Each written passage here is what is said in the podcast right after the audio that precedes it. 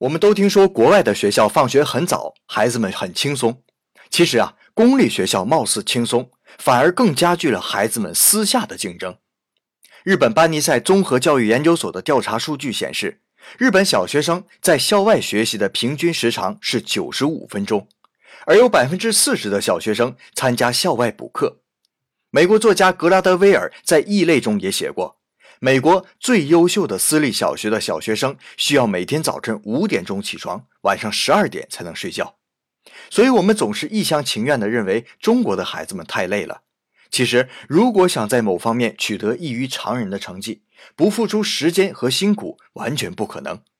中国教育真正的问题，不是给孩子太多的负担，而是从来没有让孩子通过主动发现并解决问题而体会到学习的快乐。